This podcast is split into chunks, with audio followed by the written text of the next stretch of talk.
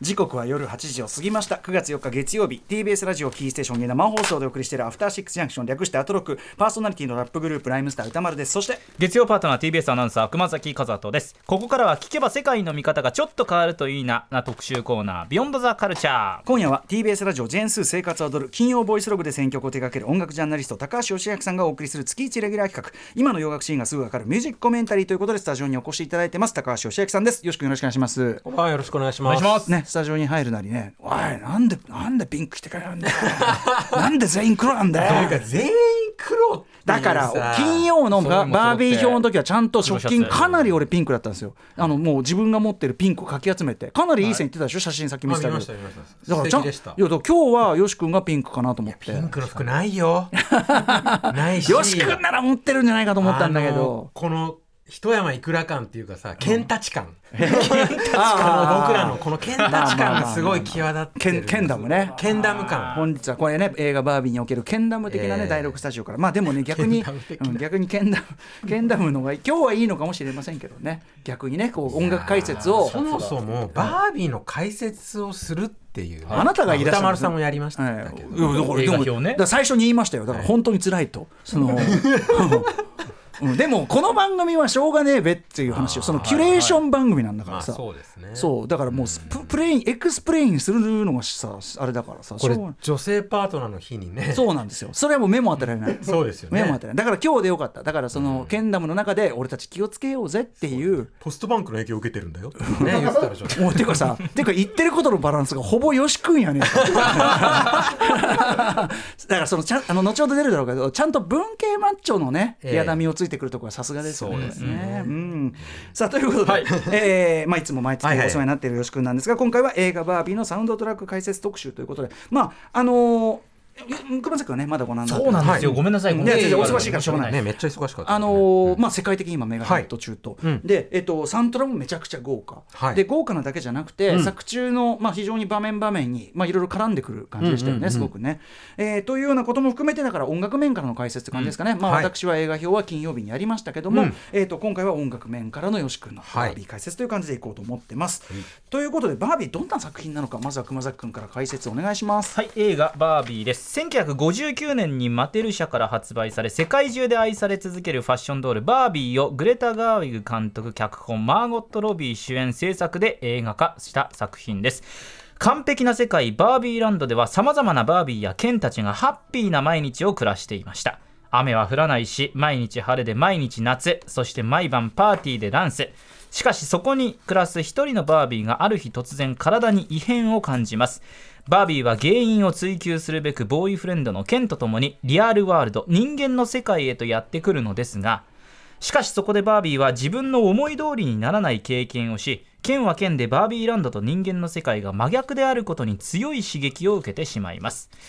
バービーランドの完璧とは程遠く、悩みの尽きない人間の世界で知った驚きの世界の真実とは何なのか。完璧よりも大切なものを知ったバービーはどんな行動をとるのか。バービーを演じるのはハーレークイーンの華麗なる覚醒のマーゴット・ロビー、ケンを演じるのはララランドのライアン・ゴズリング、監督はストーリー・オブ・マイ・ライフ、私の若草物語のグレタ・ガーウィグ。日本でもヒットしてはいますが、アメリカでは放映開始から4週連続あごめんなさい上映開始からよん週連続で首位をキープ。同じく大ヒット映画ザ・スーパーマリオブラザーズムービーをしのぐほどの人気ぶりで、全米累計興行収入はマリオ超えの ごてんきゅうおくドル、日本円でおよそはっぴゃくろくじゅうななおくえんで、今年公開した作品の中で堂々のいちいを獲得しています。全世界興行収入はじゅうにおくはっせんにひゃくまんドルを超えています。今年最大のヒットですね、ねうん、すごいということになっております。しかも、うん、この内容でっていうか、ね、この攻めに攻めた内容で、うん、革命的なことですよね。本当にすごいことだと思います。すごいことだと思います。ねはい、ということで、えーまあ、今日はサントラ面というかね、音楽面から解説いただくんですけど、はいうん、全じゅうななきょくね、えーまあ、あれですけども、よし君、まあ、バービー、はいあのご覧になっていかがでしたか。ええ、まあもうめちゃくちゃ面白かったし、うん、これだけ複雑な題材の作、うんうん、映画をよくこれだけポップにまとめたなっていう、うんうん、そういう関心もありつつ、じゅうねんごにじゅうねんご、うん、さんじゅうねんごにこれだけこうどう受け止められるか、将来、うんうんうんうん、楽しみになった映画ってちょっとないなっていうのはありますかね。なんかやっぱ未来に向けられた映画だなって気がしました、はい、うん、あのもちろん例えばその性差別とか、はい、その男性中心主義的な現在の社会に対する批判みたいなのも入ってるけど、うん、そこに対する議論の層がめちゃくちゃ多く仕掛けられてて、うんうん、だからすごくオープンな映画でもあるし、はい、あのまあ、フェアな視点っていうのを保ってるシーンっていうんで、でもすっごいバカ映画でもあるじゃない。あ、そうねもうだからあのやっぱりこういう問題提起する映画は他にあったとしてもこれほど広く見られるであろう作品とかにないから実際見られてるし、なんかそこを見据えてるのがすごいよね、うん、と思ったね。もうずっと話せるねこの映画に関してはね。そうだね、うんうん、まあ、当然男性観客はめちゃくちゃ居心地の悪い思いもするんだけど、でもやっぱ苦笑させられながら、まあ明確に問題意識を今まで考えたことない人も考えさせられる、うんうん、じゃあこれなら間違いなく、うんうんっていうあたりも俺は大丈夫の人も完全にもう射程に入ってるしでもそれがなんかちゃんと最終的にはすごく僕はお優しい子って思ったけど、うん、ちゃんと男たちの今後はどうしていくか分かんないけど、うん、まあ一緒に始めてこいよみたいなとこでもなってて、すげえ作品だわと思ったよ。いや着地も素晴らしかったですよ、ね、考え抜かれてるね、うんうんうん、だからまあまずはマーゴット・ロビーがあの、まあ、グレタ・ガーウィグとノア・バーンバックに振ったっていうこれがすごいよね、うんうんうんうん、あの特に男性きつい描写、文系マッチョって本当最悪だよなっていう描写はあのノア・バーンバック色だという気もしますあの今まであのそういう描写が多かった人なんでね、イカとクジラとか文系を徹底的に攻撃してくるところはそうかもしれないです ね, ね無自覚なね、はい、あのー、アホねねまあちょっとそう尽きないのよ話はちょっと見ないと見ないとダメだ、うん、はいあのまあ今日はじゃあ我々、はい、ケ, ケンダムとのね男性側のねあれとしてねちょっといろいろわまあ、ちょっといろいろこう自戒を込めながら、ね、そうですね、マテル社感もありますよね。あ、うん、ウィでウィル・フェレルがまた最高じゃないすごい細かいのがしたウィル・フェレルがさもういやーもう最高だよって周りの人の肩をさパンパンパンって叩いたとおりさ下のそのちょっと下っ端のさ肩も一応これ叩くみたいなハグはやめてハグはちょっと失礼ああいうなんていうの小心無神経キュートみたいな、あそう、ね、抜群ですよね。切りない切りないあの、まあ、曲の面から見たよしくのバービー解説お願いいたします。お願いします。時刻ははちじきゅうふんです。生放送でお送りしていますアフターシックスジャンクション、今夜は音楽ジャーナリスト高橋義明さんによる映画バービーサウンドトラック解説特集。今日紹介した曲は放送後番組公式ツイッターにアップします。 X ですかね。気になった曲があればそちらも参考にしてみてください。一応そのストーリー展開に応じた内容の説明とかね、どんな曲が流れるかの説明もするので、はい、もう全くこうネタバレしてほしくないという方は ね, ねちょっとそういう話もしますよという話も一応しておきます、うん、どんな曲がかかるか知りたくないっていう人もいると思うんで、はい、あとさっきから俺たちが悶々と悶々と反問しているのはあの改めて言うと劇中でそのいわゆるマンスプレーニング、ね、はい、男があの女性に上から目線でこういろいろ説明したがり、ね、はい、えー、みたいなそういうあのまあ問題というかな有害な男性性の一部として、はい、それがすごくこう、まあ、面白い感じで、うん、爆笑シーンではあるんだけど描かれるという件にもうね、私はだからそのとある場面で顔から火が出るかと思うほど恥ずかしかったという、はい、僕も一箇所悶絶するシーンがありました。あの音楽、僕映画のとこでね、うん、僕音楽のとこでしかも、しかもそのさチョイスがチョイスがチョイスがさチョイスがさあのさもっとバカっぽいとこならまだしもさ、そうそうそうそう、そこはそこはやめましょうよオルタナとかやめましょうよみたいな、ね、これさちょっと話出ちゃうけど、はいはい、ごひゃくにちのサマーの時にね、はいはいはい、あのふたりが主人公のふたりがスミスの話とかしていいんだよみたいな、うん、でも映画見るとさっていうことでお互い分かったような気になる男の勝手な思い込みがダメだって話じゃねえのっつって、だからあの時勘違いしたままに終わってる人さえもう逃さない感じがある、ね、全方位確実に仕留めてきますよねすごいびっくりしました、はい、というような件でもあの、まあ、でもあの正しい正しい反問だと思いますので、ということでよし君曲解説お願いいたします、はいはい、じゃあまずちょっとざっくりと概要から進めさせてください、うん、はい、えー、バービーのサウンドトラック、正式タイトルはバービー G アルバムでしちがつにじゅういちにちにリリースされました、うん、であのまあ、映画とともにサウンドトラックのセールスも好調でですね、うん、全米チャートでは初登場にいランクインしてます、うん、ちなみにいちいを阻んだのは、えー、同日リリースのニュージーンズの新作イケゲット、あそれは前回特集したそうです。はい、うんうん、でさっきも触れた通りですね、とにかくまあ豪華なサウンドトラックなんですよ。プロデュースを務めているのが、うん、マーク・ロンソン、うんまあ、グラミー賞で過去ににど最優秀レコード賞を受賞しているスーパープロデューサーですね、えー、そしてマークの右腕的存在で現行進きっての売れっ子の一人であるアンドリュー・ワット、うんえー、彼は最近ではあの全米いちいになった ビーティーエス のジョングクのソロデビュー曲のセブンも手掛けてましたね、うんはいはいはい、でこのふたりは映画のスコアも担当してます、うん、で参加アーティストもまあ今をときめくビッグネームばかりでビリー・アイリッシュ、リゾ、デュア・リパ、ニッキー・ミナジュ&アイス・スパイス、ハイム、ピンク・パンサレス、チャーリー エックスシーエックス、 サム・スミス、テム・インパラで K-ポップ の フィフティーフィフティ まで、うん、まあ今のシーンを代表する女性アーティストを軸にしたまあそうそうたるラインナップ、ね、デュアリパー出てもいますもんね。そうですね、うん、人形バーグ人形役でね、うん、しかも全て書き下ろしの新曲っていう贅沢さですよね、うん、なんかちょっとまあ音楽劇っていうかミュージカルっていうかね、うん、そういう面もあるから、うん、あのグリタ・ガイ君もせんきゅうひゃくごじゅうねんだいの映画を参照しながら作っていったみたいな話をしてましたね。ジャック・ドゥ・ミーミュージカルっぽい感じがあるなっていうのはすごい思いましたけど、うんうん、ちょっと脱力感もあるっていうか、そうそうそう。で今 ビージーエム で流れてるデュアリパのダンス・ザ・ナイト、この曲アメリカで最高なない、えー、彼女の本国のイギリスはいちい、うん、でこの曲ヒットにもうシングルヒットもたくさん生まれてるんですね、うんうん、でマーク・ロンソンがやっぱ制作にいちねん以上時間費やしたということもあってどの曲も単体で楽しめつつ、まあ、映画のテーマやコンセプトもしっかり踏襲しているっていうことになってて、うんうんまあ、その辺はねもう収録曲のタイトル見るだけでもなんとなく分かると思うんですけど、うんうんはい、で実際に映画見ると予想以上に音楽が重要な意味を持つ作品でしたね、うんうんで音楽が大きなウェイトを占める映画になるんだろうなっていうのはもう始まってすぐに多分わかると思います、うんうんうんうん、でそのオープニングで流れる曲が今年のグラミー賞最優秀レコード賞を受賞したリゾのピンクという曲ですね、うんはい、これ曲調的には、まあ、リゾの安定のディスコポップ路線で、うんうん、ドラムはヒップホップバンドのザ・ルーツのクエストラブが叩いていて、こういうキャスティングの妙が、まあうん、マーク・ロンソンの顔の広さと、ねうん、信頼の賜物だと思うんですけど、はいはい、で歌詞の内容としては、まあ、タイトル通りバービーのイメージカラーのピンクアンセムであり、うんうんうん、バービーたちが暮らす理想郷のバービーランドのまあ国家みたいな感じですよね、うんうん、バービーランドは毎日この曲とともに一日が始まるんですけど、うんうん、曲の途中で入るこのタイトルのピンク ピンク を使ったこうアイウェイオ作文みたいな、うん、英語でいうとこのアクロスティックが結構楽しくて、うん、P ホニャララ P ホニャララ P がプリティだったりね、そういうのがすごい楽しいんですけど、うん、ただバービーの体に異変が起きて彼女が死について考える、うん、考えるようになると、はい、それを受けてその楽しい曲の歌詞が一変してしまうんですよね、えーうんうんうん、ピンクのアイウェイオ作文も一気に不安な不穏な感じになってくるんですけどでこの不穏な歌詞のピンクは公開当初現地の エスエヌエス ではエクジズ、エクジステンシャルクライシスバージョンって呼ばれてたんですよ、うんうん、実存的危機バージョンっていうふうに呼ばれてたそうなんですけど、うん、大変大きな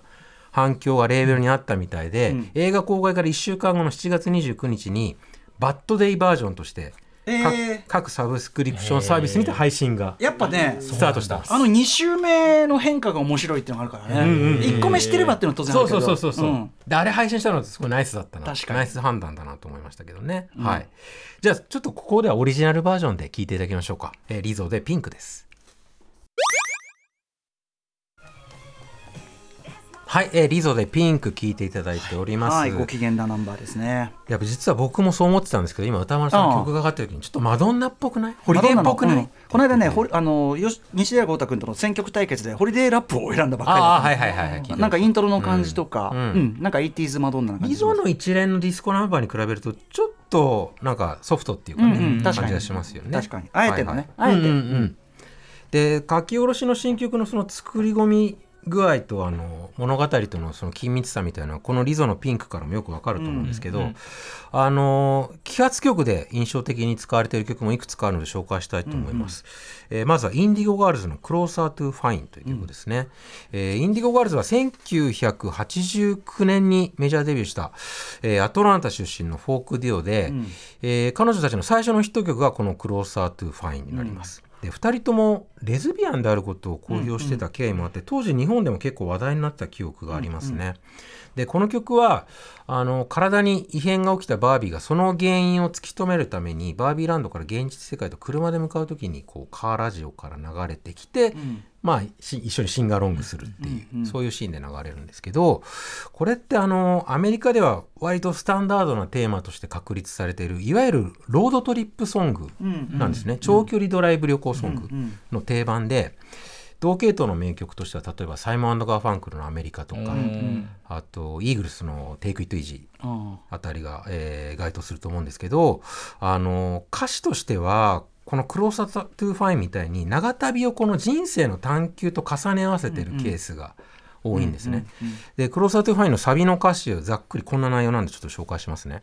えー、医者に見てもらった、山にも登った、子供たちの世話をして泉の水を飲んでありました。問いに対する答えは決して一つじゃない。道は険しく曲がりくねっているが、人生に意味を、意味を求めることをやめたら次第に心が晴れていったっていう、うん、ちょっとゴスペルっぽさもあるような内容なんですけど、うん、ちゃんとね歌詞のあれも出ますもんね。出ますね、うん、もう、もうバービーの旅のお供にぴったりな、まあ、自己探求の歌なんですけど、うんうん、でインディゴガールズのメンバーもあの映画が探し求めてたことに見事にフィットしていたというふうに絶賛してます。で今回バービーでそのクロストゥーファインクローサートゥーファインが大きくフィーチャーされたことによって、ここいっかげつほど海外の大手メディアでインディゴガールズのコラムとかインタビュー記事がもうたくさんアップされてですね、再評価、そうで特にニューヨークタイムズのコラムがめちゃくちゃ見応えありましたね。あのはちじゅうねんだいこう半にアメリカ南部からレズビアンのフォークデュオとしてデビューしたふたりがどれだけの偏見にさらされたか、確かに確かに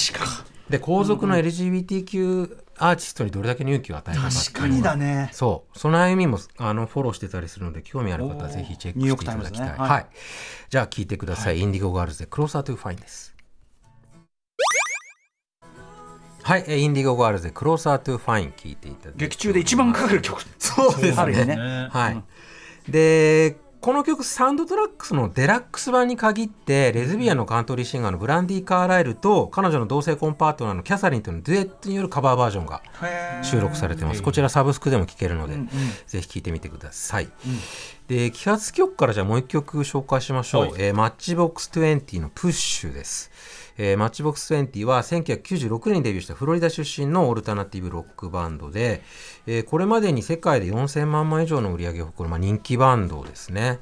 でこのプッシュはアメリカだけでせんにひゃくまんまいの、えー、売り上げを記録したデビューアルバムの Yourself for Someone Like You に収録の、まあ、彼らの代表的なヒット曲です、うん、で劇中では、まあ、バービーと共に現実世界に行ってマチズモに目覚めたケンが自分のお気に入りとしてバービーランドに持ち帰る曲ですね、これは、うんうん、でざっくり言うとこの曲、まあ、恋人に捨てられた男の未練を綴ったような歌なんですけど、リリース当時にですねサビの I wanna push you around、まあ、直訳すると君を手荒に扱いたいとか、うん、君を振り回したいみたいな意味になるんですけど、うんうんうん、このフレーズを筆頭に歌詞がこう女性差別的であるとして、うんうんうん、フェミニスト団体から抗議を受けた経緯があるんですよ、うんうん、でそれを受けてボーカルのロブ・トーマスはこれは自分の感情が恋人に操られていると感じていた男の惨めな姿を俯瞰的な視点で描いた悲しいラブソングなんだっていうふうに説明してるんですね、うんうんうん、でこのロブ・トーマスの発言とケンが置かれてた状況を踏まえると、あグレタ・ガーウィックの選曲はまあや冴えまくってると言わざるを得ないのが現状かなっていう気はしますかね。なるほどね、うんでグレタ・ガーウィックはもしバービーがインディゴ・ガールズのクローサー・トゥ・ファインが好きなのであればケンはマッチボックスにじゅうに夢中になるかもしれないと思ったってコメントをしてるんですよ。面白い、うんうん、でグレタ・ガーウィックはマッチボックスにじゅうのプッシュをリアルタイムでじゅうさんさいの頃に聴いていたんですって、はいはい、で当時この曲が大好きで歌詞の意味もよく分からずに、うん、ラジオからかかると一緒に歌ってたそうなんですけど、うんうん、その後大人になってからあのその曲の構造、ロブ・トーマスが言ってたような曲の構造に気がついたっていうことです。で気になるのはこの劇中でのプッシュの扱いについてのマッチボックスにじゅう側の反応ですよね。でロブ・トーマスはですね最初は使用許可を出すのにためらったと、うんはい、で僕たちが成功した頃映画チアーズあのキルステン・ダンストのチア、うんうん、主演のチアーズ、うん、チアーズで彼女を敵視、敵視するいけすかない男の部屋にマッチボックスにじゅうのポスターが映るシーンがあったと。あそうやって僕たちは散々ターゲットにされてきた。あで今回もジョー君のネタになるのは分かっていたけどでもそれでよかったんだというふうに話してます。ロブ・トーマスがねグレタ・ガーウィックの大ファンだったんですね。へへ飛行機で偶然一緒になったことがあって、うんうん、あまりにも嬉しくて、うんうん、あのロブの妻にその場で、うん、今グレタ・ガーウィックと一緒なんだよって電話したぐらい好きなんですって。へへまあだからそのそれなりに擬化化されるなりの理由ももう分かるっていうか、うんうんうん、ロブ・トーマスも全く問代のない歌詞ではないっていうふうには言ってます、ね、うんうん、非常にきゅうじゅうねんだい的な歌でもあると思う、はいはい、だからそれも分かってるからだよね、うんまあ、そうですね、自分もだからある意味相対化できてるっていうか、うんうんうん、そういうことだと思います。はい、じゃあ聴いてください。マッチボックスにじゅうでプッシュです。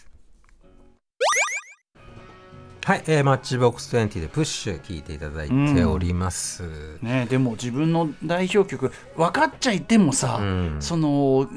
ある種ギャグ的に使われるっていうことに、ね、だからすごく勇気がいる、うん、こう許諾を出してるなと思いますよ、うん、だってこれからステージで歌うたびに笑われるかもしれないんだよ。そうだね、うん、その可能性もあるけど、うん、でもあのマッチボックスにじゅうはちょっとピッチを早めたスペッドアップバージョンっていうのを今配信で、うんはいはいリリースしていて、うん、バズりをそうそう TikTok で使われることをこう狙ってるんですよね。だからたくましいんだね。そうそうそうそうそうそうそう、うんねうんね、それはそれは何よりですでこのプッシュもサウンドトラックのトラックのデラックス版に限ってライアン・ゴスリング歌唱バージョンが収録されてます、はい、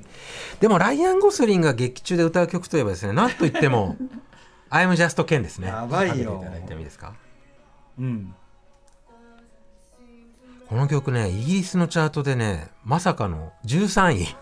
にランクインするヒットにこんな曲なってます、はい、いやでもね、うん、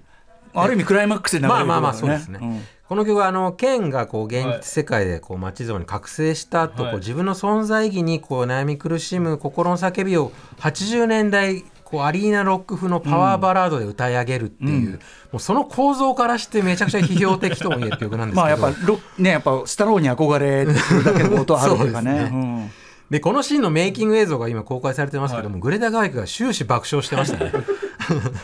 でこれも、あのー、演奏時のキャスティングが絶妙でギターを弾いているのがガンズ&ローゼスのスラッシュと、えー、エドワード・バンヘイレンの息子のウルフ・ギャング・バンヘイレン。本物呼んできてる。そう本物呼んできてます、うん、でドラムがフーファイターズの新メンバーになった、えー、ジョッシュ・フリースになってます。でマーク・ロンソンはもともとこの曲を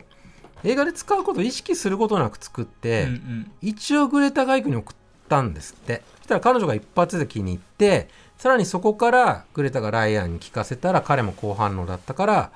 採用に至ったっていう、うん、そういう、そういう経緯があったりします、うんうん、なんかねもうバービーランドはただの件でも他の場所に行けばじゅってん満点みたいな、その雑なライミングがまたたまらない、うんうん、た, ただのただのフレンドってそうそうそうそうそうそうそうそうそうそう、うん、でもなんかすごいこうギガ化しかもしてるけど、県からしてみればまあまあ切実な心の叫びでもあるから、 そ,、うん、そこのバランスが絶妙なんだよね。あの面白いけど、うん、なんていうかな、彼の苦しみを馬鹿にしてるわけじゃないっていうか、そこが絶妙なバランス。最初ちょっとくすってなるんだけど、うん、歌詞を聴いてるうちにだんだんちょっと、うんうん、様相が変わってくるっていうかね、ねうん、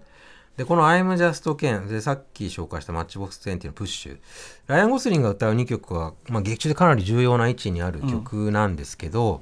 最重要曲を挙げるならですね、やはりビリー・アイリッシュの、うん、What Was、What Was I Made For? になるかなと思います。ちょっと、ね、あの触れきれなかったんだけど、映画表 の, あのリスナーメールでもこの曲に言及した感想メールがすごい多かった、はい、あ本当ですか、うんうん、あのグレタ・ガーウィックもあのピンクの心臓の鼓動になった曲っていう評価をしてますね、うん、でアメリカのチャートで最高じゅうよんいでイギリスではいちいになってます、うん、でこの曲はもう先行で公開された時からサウンドトラックの他の収録曲と明らかに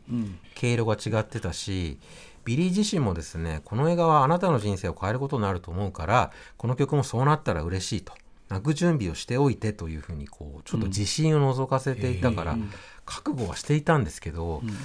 まあ、実際に映画を見たら想像以上にエモーショナルに響きましたね、うん、だからグレタが言うところのそのピンクの心臓の鼓動になる歌、これを誰に頼むかはすごく重要だったと思うんですけど、うんうん、今のシーンを見渡したらもうビリー以外考えられないかなって気がしますね、うんうん、でそういうこうまあいろいろ普段から言ってるアチチュードとかね、うんうんうん、含めてね、うん、あとやっぱり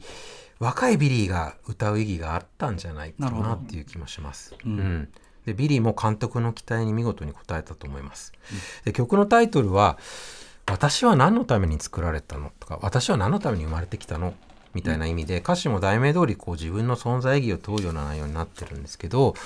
当初ビリー・アイリッシュはバービーのことだけを考えて曲を書いたんですって、うんはい、でも曲が完成した後に一日中聴いてたら、これは自分が自分について常々感じていることそのものだっていうふうに思ったんですって、うんうんうん、で無意識のうちに自分を客観的に捉えて書いていたことが曲が出来上がってから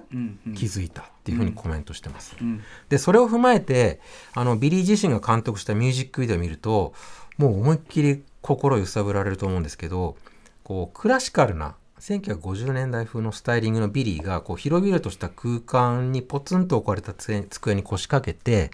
そこで黒い箱の中からこう人形に着せるようなミニチュアの服をこう次々と取り出していくんですよ。でその服をよく見ると今までビリーがミュージックビデオとかで着ていた彼女のアイコニックなコスチュームなんですね、うんうん、でその服を並べてると突然部屋が大きく揺れ始めたり突風に吹かれたり雨が降り出したりするんですね。だおのずとそのビリーのこれまでの人生がオーバーラップしてくるんですけど、バービーが最終的にそのパーソナルな方向に向かっていくことを踏まえると、ビリーが書いた曲がバービーと自分を重ね合わせて自分のこうアイデンティティを問うような歌になったのは、まあ、自然な着地なのかなっていう気もしましたね、うんうんうん、はい。じゃあ聞いてもらいましょう。ビリー・アイリッシュで What Was I, What Was I Made For? です。はい、えー、ビリー・アイリッシュで What Was I Made For? まずフルコーラスで聞いてしまいました、えー、ちょっと途中で入りづらい、ね、そうね、ね、はいはいはい、はい、すごい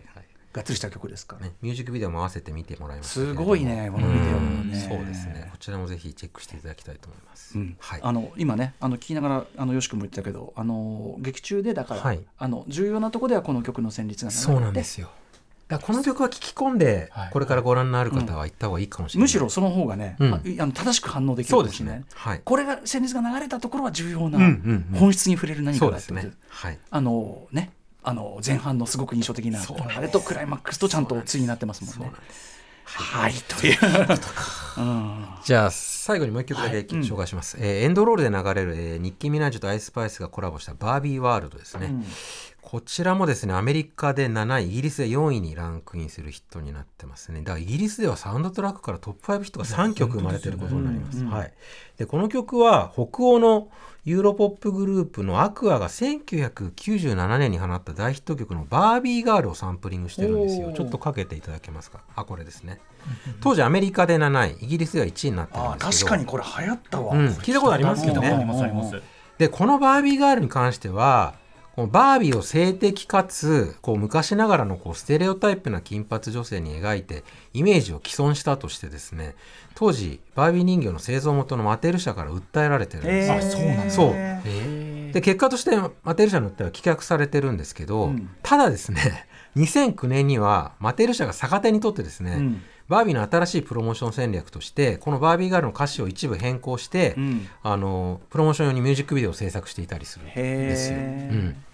でそういう背景を持った曲をサンプリングしているのも、うんまあ、心にくいんですけど、ここでニッキー・ミナージュをキャスティングしているのも気が利いてて、うんうん、ニッキーはキャリアの初期から自分のオルタエゴとしてバービーを名乗って、名乗ってるんですよ、うんうんうん原宿バービーっていう風に名乗ってたんですけど、うんうん、彼女子供の頃に家庭に問題を抱えてて、そういう中で現実逃避としてこう、うん、バービーに基づいた別人格を生み出して遊んでたんですって、うんうんうん、でニッキーはにせんじゅうねんにリリースしたデビューアルバムのピンクフライデーのジャケットでも、うんまあ、バービー人形に扮してたりするほどだし、うん、彼女のファンダムもバービーに習って習って名付けられたバーブズだったりするんですね、うんうんうん、でこの曲はあのアクアのバービーガールをサンプリングしつつ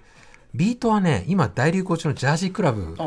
なんですよ。いつついちそうニュージーンズのディトとかスーパーシャイでもおなじみのそうドッドッドッドッドッドッドッそうこういうにせんにじゅうさんねんのトレンドに思いっきり乗っかった曲をあえてつこう使ってきてるところがまたじゅうねんごにじゅうねんごにこの映画を語るときに生きてくるような気もするなと思いました、うんうん、はいじゃあ聴いてください。ニッキー・ミナージュ&アイスパイスでバービーワールド with アクアです。はい、えーはい、ニッキー・ミナージュ&アイスパイスでバービーワールド聞いていただいて超楽しいねエンドロールですよね。かっこいいですね。かっこいいし、あと終わり終わり方のこうバーンってこの曲が入ってくるもうさその入りも う, もう完璧だし、切れ味完璧完璧だし、で劇中で出てきたね数々のさこうチンバービーも含めてさいろいろあこれあるんだみたいなでキャンセルとかああいうのとかおかしい、ね、これあるんだ本当にそうだ、ね、そうそう確かに確かに、うん、はいというわけで、はい、バービーの挿入歌がろっきょく紹介してきましたけど、うんうんまあ、音楽に関しては他にもね、うん、小ネタたくさんあるので、ねはい、ぜひお楽しみというところでしょうか、うん、だしやっぱりこう、まあ、音楽面だけ見てもこれだけよくできてるし、うん、そうですねあのーまあ、よくぞグレタ・ガーウィグね、よくやったという感じだし、そこに振ったマーゴットロビーすごいし、もっと言えばこれをやっぱりオフィシャル映画としてやらせるマテルマテルってどういうすごい柔軟性マテルの包容力半端ねえなみたいな、ね、自信があるんだなって思うけどね。そうそう、さっきのねアクアのバービーワールドもね逆手にとってプロモーションに使ってたりするところから、うんね、まあ昔からそういう体質なのかもしれないです、ね、あとまあアメリカっぽいのかな、さっきのほら、うんうんうんうん、あのあれよあのあれあのマッチ、マッチボックスにじゅう、はいはいはい、やっぱりこう転んでもただじゃ起きない感じとかさ、なんかこうただじゃ転ばない感じがそうなのかな、うん、大人な感じしますけどね、すごくね。ここに許諾出すのは太っ腹ですよ。あと許諾をそうだね許諾を求めに行く方もこういうシーンで使うんですけど確かにあのシーン見せたのかとか思ってね。ね、でもまああのこれだけ攻め、攻めてるのに面白くて、はい、なので攻めてるのにオープンで、うん、まあ考え抜かれてるっていうか。そうですね。ぜひぜひ。あのただしあのお子さん連れで見に行く映画ではないです。そうですそういうもんじゃない。少なくとも小学校高学年でちゃんと 親,、うん、親が説明してあげるべき。ガイドは必要でしょうね、うんはい、あのそうなんか家族で楽しめる映画だと思ったのか、うん、ちっちゃい子連れてきて、はいはい、明らかに途中で失望して出てきてる、はい、これは本当ねちょっとごめんごめんって感じもありますけどね。そうそう、うん、いやでも す, すごい歴史的一作でしたね、はいはい、だと思います、はい、ということで、はい、バービーの音楽面からの解説ね。ケンダム、ケンダムにて黒いシャツ着たちょっとヒヤヒヤしながら解説しておりましたけれども、ね、ありがとうございます、はい、さあということで残る時間で、えーとはい、時間の許す限りですね、えー、と私こちらも楽しみにしております高橋義明さんによるおすすめ新聞、はいうん、じゃあ早速始めたいと思います、はいえー、いっきょくめは、えー、ジェイロン・ンコンダのカムアラウンド&ラブ・ミーでございます、えー、くがつようかリリース予定のデビューアルバムカムアラウンド&ラブ・ミーからの先行シングルですね、うんえー、ジェイレン・ンコンダはワシントン ディーシー 出身で今はイギリスに拠点を置くソウルシンガーです、うん、これアメリカのファンク系の名門レーベルのダップトーンからのリリースになるんですけど、うんまあ、せんきゅうひゃくななじゅうねんだい初頭の、まあ、What's Going On期のマーヴィン・ゲイをファンクっぽくリメイクしたような曲でめちゃくちゃ気持ちいいです。なんだそれ、はいはい、じゃあ聴いてください、えー、ジェイレン・コンダで Come Around and Love Me です。はい、えー、ジェイレン・コンダで Come Around and Love Me 聴いていただいております。いやこれどぎも抜かれるホッツゴーインゴン感っていうかいやあのこんな音像を ど, どうやってこんな再現したの、ね、絶対年代わかんないよマジで。あ本当にねあの構成作家の古川君街で聴いて聴いたら当時の曲だと思って。いや絶対にそう思うね。いやこれはすごいねすごいですね。な何これクローン技術みたいなしかもそのマーミンゲイのセクシーさとちょっとあちょっとラフなファンクっぽさもあったりして、ね、でもそこのさじ加減がいやでもほらボブディランに対するシュガーマンじゃないあの、はいはい、ドロゲスじゃないけど、うんうんうん、こういう人がいたのかなっていう、うんうん、確かにね、うん、ああ隠れマービンフォロワーそうそうそうそうマービンよりもうちょっとストリート寄りの全然売れなかったけどいたんだよなんてまあ本当にいますけどねそういうのもいるけどいやすごいすごいこれアルバムで出すんだこの人。そうなんです。もう間もなくくがつようかに出ますからめちゃくちゃ楽しみ、はい、ぜひ皆さん注目してください、うん、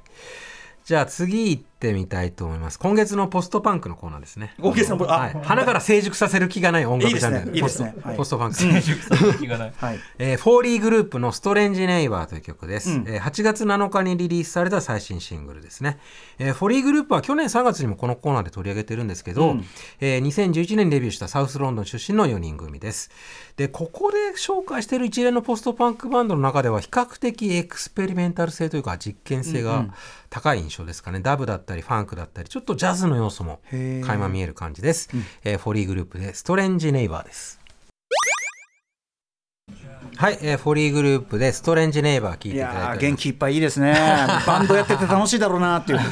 んこれぞ僕はちょっと本当フィッシュボーン味っていうかそういうファンキーさありますよね。ファンキーさごちゃ混ぜファンキーっていうか、ねうんうんうんうん、いやでもこういう路線なんかやっぱいいね。いいですね。元気てか元気だよねいまだにね。あ、うん、ポストバンクやっぱりその完成しきらないところが元気さを導いてるのか、うん、そうだね、うんうんうん、いやいや最高です、はい、ミュージックビデオもシュールで面白いのでぜひチェックしてください。フォーリーグループはい、はいえー、次が最後になりますかね、うんえー、ガールレイのトゥルー・ラブです、えー、はちがつよっかにリリースされたサードアルバムプレステッジの収録曲です、えー、ガールレイはにせんじゅうろくねんにデビューしたロンドン出身のインディーポップトリオで、えー、女性のスリーピースのインディインディバンドなんですよ、うんうん、でその編成でいうとバービーのサントラにも参加している エルエー のさん姉妹のハイムがいますけど、はいはいはい、ガルレイはよりシンプルでダンサブルって感じですかね。今回思いっきりディスコサウンドを取り入れてて、うん、インディロックのマナーでシックだったりナイル・ロジャース型のディスコを演奏しているイメージでございます。良さそう。そんな良さそう。はい。えー、ガールレイでトゥルー・ラブです。一回フェードアウトしちゃいました。ちょっとごめん、違う曲、ちょっと違う曲が変わりましたね。うん、はい。これじゃなかったもんね。はいはいはいはい、すぐ準備できそうですか？はい。いけます？準備できるかな？はい。じゃあ改めていきますね。うん、えー、ガールレイでトゥルー・ラブです。はい、えー、ガールレイでトゥルーラブ聴いていただいております、うんうん、これもでも本当に当時のシック風ディスコっていうかね。そうですね、まあ、ヘナチョコディスコ、ヘナチョコ、これもだからあの実は当時売れなかったもんでこれあるんだよみたいなあと本人たちの佇まいがすんげえいい ね, いいですね、キュートですね、うん、ちょっとなんかライブとかも見てみたい感じ、うんうんうん、アルバム全編こんな感じなんであ本当、はい、ちなみにささっき間違ってかかった、ええ、ちょっとインピーチ・ザ・プレジデント風の生かしたビートが、はい、あのかかったんだけどあれも良さそうじゃない？すごくいいです、あのー、あれは何なんだろう、ビースティーボーイズのポールズ・ブティックとかベックのオデイレイとか手掛けてたあの、うん、ダストブラザーズが制作に関与してる、うん、えー、グレース・イン・スペースのにじゅうごって曲です、うん、へー、そんなこと、あ、そうなんだ、まだほとんど知られてないやつですね。めちゃくちゃ聴かなきゃそれ、うん、やばあのーまあ、もしかしたら来月、うんうんうん、あ次回 の, あの、うん、このコーナーでかけられたらなと思います、うん、また改めてね、はい、はい、ありがとうございました、はい、ということで、えー、高橋義明さんぜひご自身のお知らせことなどお願いします。はい、えー、Amazon Music エク, エクスクルーシブポッドキャスト番組高橋義明のジェンス生活が踊る歌絶賛配信中です。今回の特集は、えー、熊崎くんも大活躍したあの世界陸上のテーマ曲ですね、はい、えー、星野源さんの新曲生命体の特集です。あのゴスペルのエッセンスを含む生命体の魅力を踏まえつつですね、えー、ゴスペルの影響が聞き取れる星野さんの作品の変遷を解説しているので、うんうん、ぜひチェックしてください、はいはい、ということであのありがとうございます。毎月今日はね、まあまあ月曜でよかったですよ。本当にそうです。ある意味月曜しかありえなかったかもしれないからね。バー見ないと。一瞬なの日比さんの日がいいのかなと思ったら、いやいやちょっと待ったちょっと待った。そのコースダメそのコースダメ。そのいやダメってことはないよ。あの日比さんはあのバービー見た時にとにかくあの僕らが、はい、あのこうなんていうの解説とかするのをなんていう恥ずかしいそのいやあの否定しないでって思ったっつって。ありがとうございます。宇垣ちゃん爆笑したっつって。あの顔ま顔真っ赤にしてる人の顔が何人も浮かんだからあ笑った あ, ありがたいまあそんなことで、ねはいはいはい、でも最高の映画なんで、はい、ということで以上高橋義明さんによる映画バービーサウンドトラック解説特集&新婦紹介月間ミュージックコメンタリーでした。よしくんありがとうございました。ありがとうございました。